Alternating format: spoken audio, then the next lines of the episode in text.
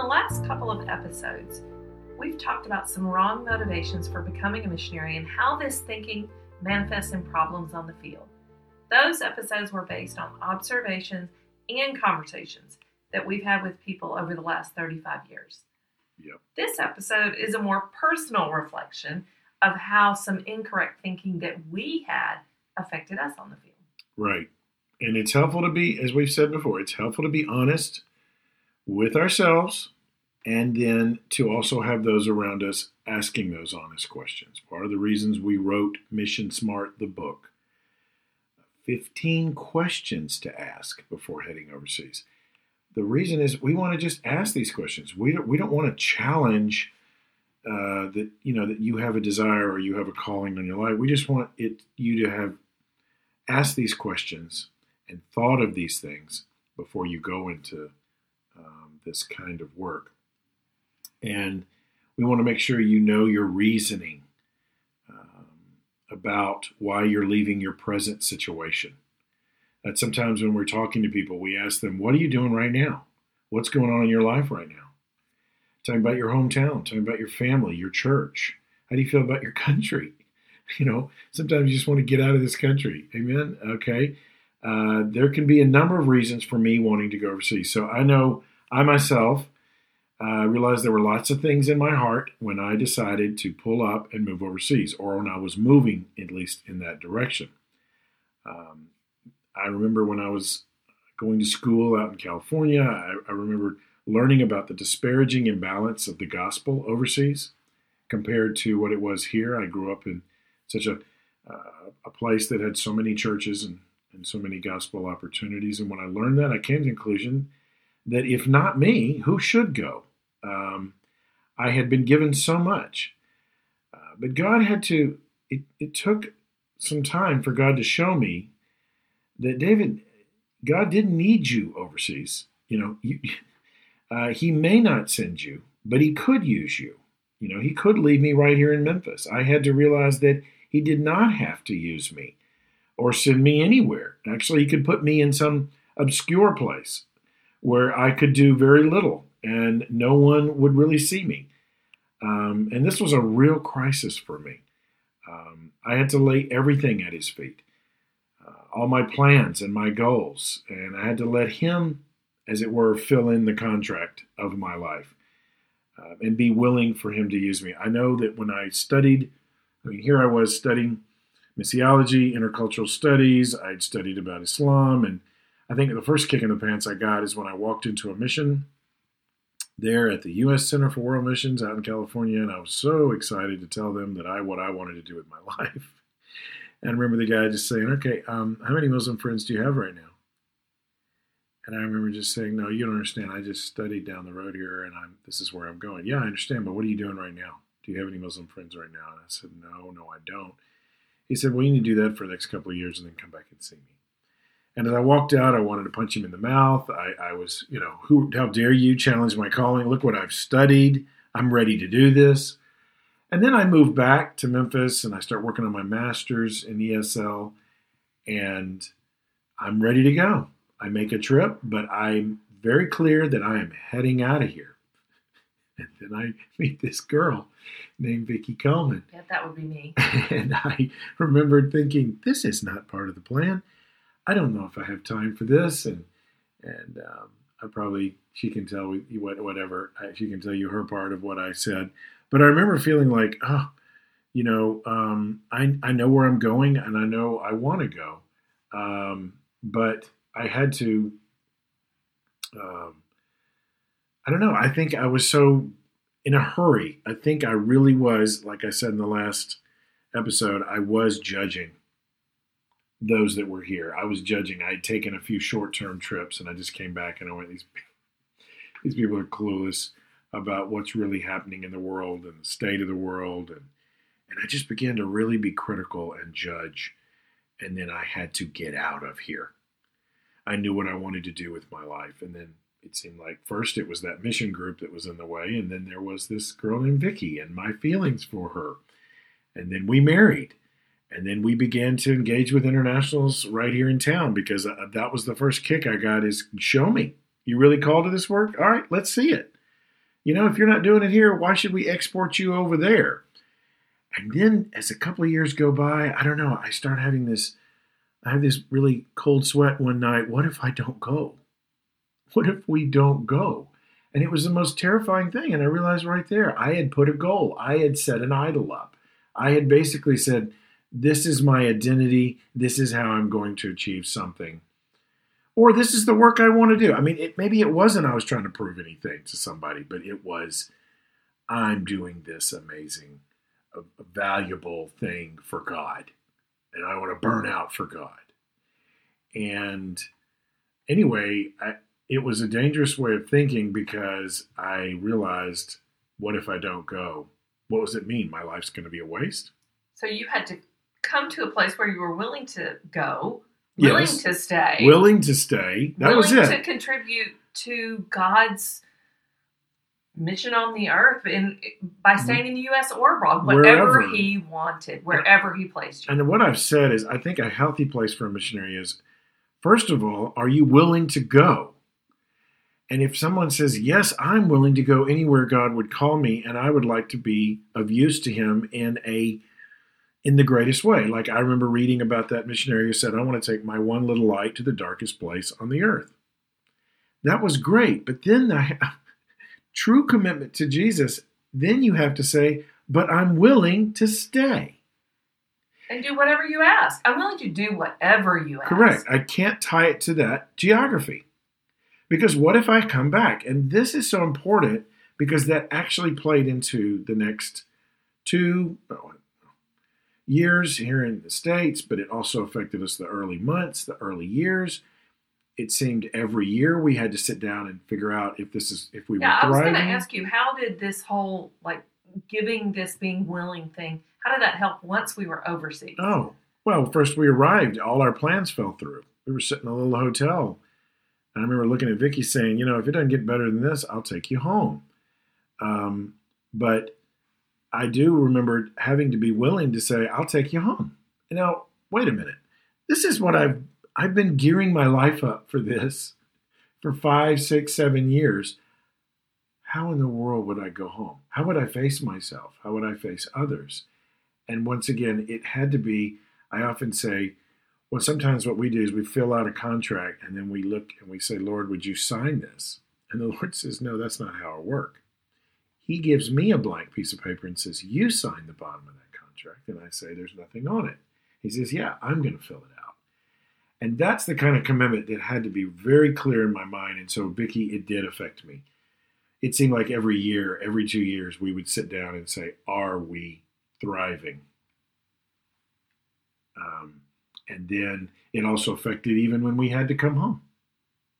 Or not had to come did. home, when we decided to come home. When God let us. Yes. So basically, it was holding it lightly every year. And saying, God, I'm here. And, and right now, people would ask us, How long do you see yourselves there? And we said, We don't have any desire to come home right now, but we don't know. We're not going to tell you five years. We're not going to tell you 10 years. And I think that kind of thinking actually helped us. You know, I never sat down and said, We're going to stay in a country 20 years. Never. Because that would have been to a- we refusing to tie our identity to, to- being there. to being there. making it more my calling is to the way God has made me and made Vicky and our giftings. And God, the way this world is today, with all the migration around the world, we can fulfill that calling in so many different places. And so, first of all, it's that commitment to God, basically saying the contract is His.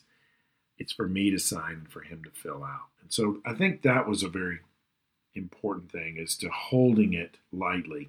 Well, also because things where we live didn't turn out the way that No, we thought. It was all very different.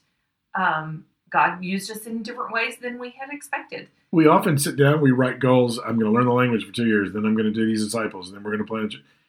Hey, why don't you just get over there and see how you make it? See what God is doing and how He Right. you there. Yeah, and what you can do. And so remember in the last part, we were talking about tying missions to your value before God is so dangerous, or tying your identity to being in that kind of work. You cannot guarantee that. And well, it's not. you- it will. It will become. You'll become a slave. yes, and then you will manipulate others and drive over others, and um, and so I can. That's why some people think it was just commitment. You know, wow, you guys, you stuck it out. You just no, no, that's not how we did it. We had to constantly be evaluating, and anyone that we saw that was being driven, they were going to step on themselves or or their their those around them, their teammates, or even the local people they're working with. So Okay. So now my turn. come on, All right. yeah, go rewind back. Um, I read in my late teens and early 20s a lot of missionary biographies. Um, I actually think that sometimes missionary biographies can do a certain personality type, like mine, a disservice.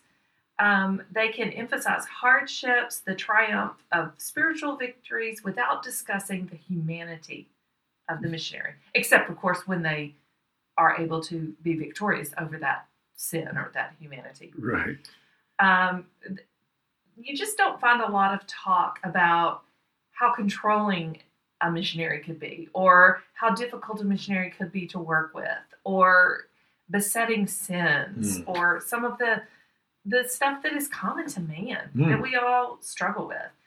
So, with the glorification of all the spiritual in biographies, it can easily set up an aspiring missionary um, to make unrealistic expectations of himself or herself. And I definitely did this. Mm. Um, the shame that happens when the person realizes they cannot meet that standard is enormous. Yeah. The shame can take a person down a path of despair, can fuel a flurry of activity also to prove one to prove to oneself that he or she is worthy. And I, I definitely went through that having arrived overseas. I was very shocked at some of my responses to culture shock, to suffering, to being challenged. It, it was I was very hmm discouraged and ashamed of my frailty, my sin, humanity. my humanity. I, Yeah, it was Vicky meets Missions Field, and we didn't have a book on that, right? We didn't. no, we didn't didn't know what that was going to be book like. was unwritten. Um, but because I had set up all of these um, unrealistic expectations of what my life would be like, what I would be like, how I would Mm. respond, it was always very I focused, of course. Instead of looking to God, I started looking at myself, and boy, you look at yourself very long, and you will go down a path of despair. So, in learning um, there to look to God for my identity, you had set up sort of a this is what a missionary wife looks should like. look like. and I couldn't meet that ideal. And you thought that's what I wanted. You often said, I can't do that. I'm I can't be this person. And one time you said, I'm not Elisabeth Elliot. And I said, That's okay. I'm not Jim. And it's okay. We're gonna figure this out together. Yeah, it was, you know, w- things you get overseas and you get settled in, and sometimes things get terribly lonely or terribly monotonous in the daily Hmm. grind of going to language school and trying to study, or they become painfully difficult. Being a foreigner and knowing everybody notices you everywhere everywhere you walk in and you're the you're the village idiot because you can't speak. Yes. You can't read anything, and everybody says, "Hey, what's up in the line here? Get out! Of, who- what is going on here?" And somebody says, "There's a foreigner in line." there were so many times when things got really really hard maybe it was a ministry situation maybe it was learning language maybe it was any number of things um, figuring out how in the world Mm. i could cook there and and really starting to understand exactly how many hours it was going to take me every day in preparing and cleaning up food without modern the conveniences and this is before that i we was even used to had children. yeah the there were times when i questioned my own fitness for this and, and what would happen if i couldn't meet the standard and i wasn't meeting the standard and failing and that shame when I fell into this incorrect thinking was absolutely overwhelming and debilitating. So now here we are together. And here's the problem with here's the this is the unique dynamic in a marriage. She's going through this her own thing of what it what does it mean to be a missionary or a missionary wife or Just David's depression and wife. shame. Yeah, you've got your own personal heavy going on here, and I may be over here. Well, in our Living particular it- situation, you were living having the dream. so much fun, living, Living the, the dream. dream. And so I'm thriving and learning the language and going, this is everything I. So we told I you. I hoped for Yeah, and dreamed of. Right. Okay. So I said to you, I was willing to stay. I never mentioned that what happened was once I sort of had that, okay, Lord, I, I, I could stay. You know, I can reach people right here in Memphis. And once I was willing to stay, it was just a year or two later, the Lord said, okay, you can go now. It was sort of like He always wants our hearts. And he wants to be number one, and he will not share that with anybody else. And so once I was willing to go, okay, I'll stay. Then it just seems like doors started opening up and we moved overseas. But it seemed like it didn't that that challenge never went away. It had to come before me, like I said, when we arrived. We've been there a year. Vicky is struggling. We're struggling in the language. I mean, I'm maybe coming home going, look at all these new words I've learned, and I'm having a ball, and she's going, I'm trying to figure out how this stupid washing machine works. And I can't meet, you know, neighbor, some neighbor yelled at me today. And I'm like, okay, so here comes this challenge. Do I, what, I have to make a choice. Remember, I said God has to be first, it can't be the mission. Well, coming in right there, uh, second is this is my most important teammate, my most important partner in life, and I had to choose how we were going to do this. And so I can just specifically remember, and we share this when we're teaching on marriage, is we had to figure out how we were going to do this. This was going to be a team effort. This wasn't going to be me pulling and dragging Vicky along. And it seems like there was a crucial fork in the road where I had to decide, um, you know, do I just keep on in fifth gear, you know? Um, and so what I had to do is sort of figure out how we were going to do this together. And that all because I had not put this mission, this proving, this achieving something over Vicky. So that, that was that was my that's a bit of my journey in that. And each year. And when we eventually decided, we prayed and we we thought it was the right time to come home. There we go once again. Is this God's or is this mine? And when we came and we had people said, "How did you come home?" or "Why did you come home?" You know. Um, But there were lots of reasons that we Yeah, there's lots of here, reasons. But But once again, if our identity was only there, I always say a missionary who comes home is like a fireman without a fire. He could feel very empty. And if he has put that as an idol, it, it it's very destructive. And that's what we're talking about in these motivations. So And I think for me, the the challenge over the years that we lived abroad was in really confronting this idea that had been built through both missionary biographies and my own misunderstanding of scripture, my own personality bent, all of things hmm, about there being sort of a hierarchy in the Christian life of those who are the true, you know, the, the commandos, the, the commandos, you know, Navy SEAL for God kind of thing. And that I wanted to be one of those special ones. I didn't just want to be this regular Christian. a civilian. And here we were coming home though. well, but that then we got to be before then. civilians again, but even before that. Yeah, Well, exactly. even as I was dealing with the depression of being there, not being able to meet up to my own standard, it was very revealing of the Oh. wrong thinking that of this sort of hierarchy in the Christian life of people God loves more. I, you know, how would he used that time to reveal that and to reveal to me that he loves me, who I am. That that's where that's where my eyes need to be on him and his eyes are on me. There's nothing I have to do to prove or to achieve or to convince him to love me more. There isn't one child of God who's loved more than another. Mm. We're all just walking with Him. That's the crucial truth. And I wish we could tell you, you you just dealt with this once, you know, before you left, or you dealt with this when you arrived, or you dealt with this just the second year. You, no, this is something that we deal with all the time. Well, I think eh, when you when you start realizing that you are manipulating someone or that you are feeling despair, or tying your identity. to, just To ask you know why why am I feeling this way? What am I hoping would happen? Why is that thing so important to me? Why do I have guilt? Why do I have shame about something? So that can help us in identifying these wrong wrong thinking patterns hmm that that we've established over life and and draw it back to putting our eyes only on Christ and understanding and knowing his love for us. So the first chapter in our book, Mission Smart, is why are you going?